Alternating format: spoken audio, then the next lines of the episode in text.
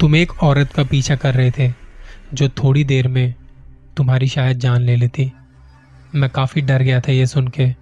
अपनी कप कपाती आवाज़ में कहा, मेरा नाम योगेश है, और आज मैं अपनी ज़िंदगी का वो किस्सा आपसे कहने जा रहा हूँ, जिसे मैं आज भी याद करता हूँ तो मेरा दिल दहल जाता है। आखिर वो क्या था?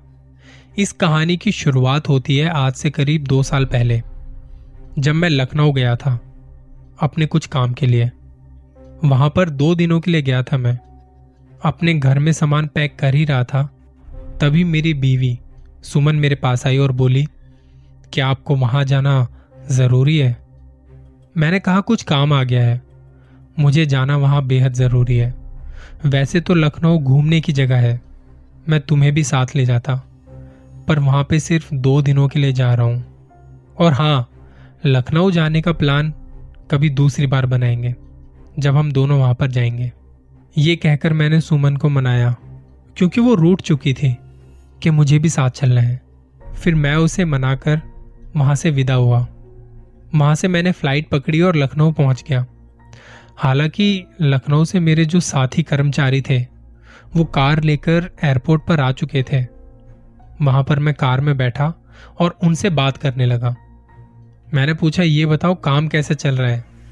सर, काफ़ी अच्छा चल रहा है और आपका आना बेहद ज़रूरी था। हमें काफ़ी खुशी हुई आपके यहाँ आ जाने से और लगभग अब काम हमारा आधा हो जाएगा। हमें पूरा विश्वास है। मैंने कहा, इसके लिए तो मैं आया हूँ। फिर हम दोनों बात करते करते होटल पहुँचे। वहाँ पर मैंने ब्रेकफास्ट किया और एक मीटिंग की, जहाँ पर सारे साथी कर्मचारी आए थे। कुछ समस्याओं का समाधान किया। और उसके बाद वापस से होटल आने के लिए मैं समय पूछ रहा था। बताओ कुछ प्लान है? मैंने तो सारी बातें तुम लोगों को बता दी, जिससे तुम लोगों को परेशानी ना हो। और मुझे लगता है अब मुझे आने की ज़रूरत नहीं पड़ेगी। उसने कहा, जी सर, सारी बातें और टीम का मन मुटाव अब कम हो जाएगा। मैं तो कहूँगा कि आप आते रहा कीजिए। मैंने कहा, ये तो बहुत अच्छी बात है। और बातें करते करते हम होटल पहुँच गए। मैंने उससे पूछा, तुम अभी फ्री हो? क्योंकि थोड़ी देर में एयरपोर्ट निकलने वाला हूँ। मुझे अभी फ़्लाइट पकड़नी है। तो उसने कहा, सर, मुझे कुछ काम है। आप ऐसा करिए, आप कार लेकर चले जाइए। वहाँ पार्किंग में लगा दीजिएगा। मैं खुद आकर उसे ले जाऊँगा। मैंने कहा, ठीक है। फिर वो चला गया। मैंने हल्का खाना खाया होटल में और कार लेकर रवाना हो गया। मैं अभी थोड़ी दूर गया ही था कि रास्ते में कुछ जाम नज़र आया। मैंने पूछताछ की तो पता चला कि रोड पर कुछ काम चल रहा है। फिर मैंने उसे बताया, देखो, मुझे एयरपोर्ट जाना है। काफ़ी अर्जेंट है, अभी तो मैं कैसे जाऊँ? उन्होंने कहा, सर, एक यहाँ से ना कच्चा रास्ता गुजरता है। वो वापस से आपको इसी सड़क पे मिला देगा। मैंने कहा, जी, धन्यवाद। और फिर मैंने वो रास्ता पकड़ लिया। हालाँकि वो रास्ता काफ़ी उबड़ खाबड़ था। लेकिन मुझे अर्जेंट एयरपोर्ट तक जाना था, इसलिए मैं उस सड़क पर चल पड़ा। सड़क काफ़ी सुनसान थी। दोनों तरफ़ जंगल थे। अभी कुछ दूरी का ही सफ़र तय किया होगा कि मुझे रास्ते में एक औरत दिखाई पड़ी, जिसने मुझे हाथ देकर इशारा किया। मैंने सोचा, हो सकता है इसे किसी मदद की ज़रूरत हो, लेकिन मुझे काफ़ी अर्जेंट एयरपोर्ट पहुँचना था। यह भी हो सकता है कि किसी मुसीबत में हो। और ये रास्ता काफ़ी सुनसान भी था। तो मैंने अपनी कार रोक दी।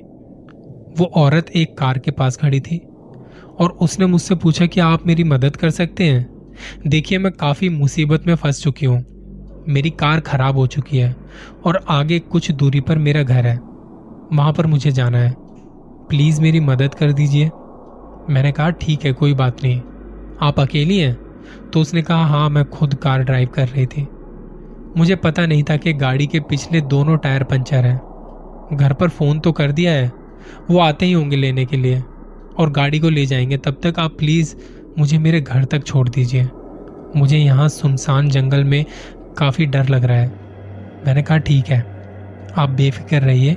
मेरी गाड़ी में बैठ जाइए। और वो मेरे साथ गाड़ी में बैठ गई। मैंने पूछा, आपका नाम क्या है? उसने कहा, मेरा नाम भूमि है। कहाँ रहती हैं आप? तो उसने कहा, यही पास ही में मेरा एक महल है, मैं वहीं रहती हूँ। मैंने कहा, महल? क्या बात है। आपको गाड़ी चलाने से पहले चेक कर लेना चाहिए था। वो तो मैं आ गया, नहीं तो ऐसी जगहों पर कौन आता होगा? काफ़ी सुनसान सड़क है। आप अकेली थी, आप समझ सकती हैं। उसने कहा, जी, बहुत बहुत धन्यवाद, आपने मेरी मदद की। वैसे वो काफ़ी खूबसूरत थी। पता नहीं कैसे वो मुझे अपनी तरफ़ आकर्षित कर रही थी। ऐसा लग रहा था जैसे मैं सम्मोहित हो रहा था। कुछ दूर चलने के बाद काफ़ी मीठी मीठी बातें करने लगे। ऐसा लग रहा था जैसे वो मुझे पूरी तरह से सम्मोहित कर चुकी है। और कुछ देर आगे चलने के बाद उसने मुझसे कहा, पास में गाड़ी लगा दीजिए, मेरा महल आ चुका है। मैंने सामने देखा तो एक महल वाकई में वहाँ मौजूद था। और वहाँ पर लाइट की रोशनी आ रही थी। उसने मुझसे कहा कि आप भी मेरे साथ चलिए। ना चाहकर भी पता नहीं कैसे मैं उसे मना नहीं कर पाया। मुझे कुछ भी नहीं पता चल रहा था। मैं गाड़ी से बाहर निकला और उसके साथ चल दिया। आगे आगे वो पीछे पीछे मैं चल रहा था। मैं बस चला जा रहा था। और तभी तभी किसी ने मुझे टोका। और ऐसा लगा जैसे किसी ने बड़ी गहरी नींद से मुझे जगा दिया हो। मैं एकदम से चौंक गया। देखा तो सामने कुछ नहीं था, बस एक बाबा जी थे, जिन्होंने मुझे गहरी नींद से जगा दिया था। मैंने पूछा, मैं यहाँ कैसे आ गया? तो बाबा जी बोले, तुम एक औरत का पीछा कर रहे थे, जो थोड़ी देर में तुम्हारी शायद जान ले लेती। मैं काफ़ी डर गया था ये सुन के। अपनी कप कपाती आवाज़ में कहा, मैं तो बस उनकी मदद कर रहा था। वो मुझे बोली, उसकी गाड़ी खराब हो चुकी है। और यहाँ कोई महल है जहाँ उसने मुझे पहुँचाने के लिए बोला था। पर मैं यहाँ कैसे आ गया? और वो कहाँ है? बाबा जी बोले, देखो, वो कोई औरत औरत नहीं है, बल्कि एक चुड़ैल है, जो छलावा करके लोगों को इस सुनसान जंगल में मार डालती है। वो कार, वो महल, वो औरत सब कुछ छलावा है। और इस छलावे में तुम फंस चुके थे। शुक्र करो कि मेरी नज़र तुम पर पड़ गई। मैं यही मंदिर में रहता हूँ। जहाँ पर मैं सोने के लिए जा रहा था, तभी मेरी नज़र तुम पर पड़ गई। खुशकिस्मत हो जो तुम बच गए, वरना कई लोग यहाँ पर अपनी जान गंवा चुके हैं। मैंने उन्हें डरते हुए कहा, आपकी वजह से मैं बच गया। आपका धन्यवाद बाबा जी उन्होंने कहा, ठीक है, कोई बात नहीं। अब तुम्हें कहाँ जाना है? मैंने कहा, मुझे एयरपोर्ट जाना है। और मेरी कार? तभी मुझे अपनी कार दिखाई पड़ी और मैंने उनसे विदा ली। कार में आया और सीधा एयरपोर्ट की तरफ़ निकल पड़ा। थोड़ी देर में एयरपोर्ट पहुँच गया था और फ़्लाइट के अंदर बैठा मैं यही सोच रहा था, आखिर वो क्या था? क्या सच में ऐसा कुछ होता है? ये छलावा क्या सच में होता है? मैं पूरे सफ़र बस यही सोच रहा था। क्या क्या कभी ऐसा हो सकता है? आपको क्या लगता है? आप बताइए, क्या छलावा सच में होता है? अपना ख्याल रखिएगा।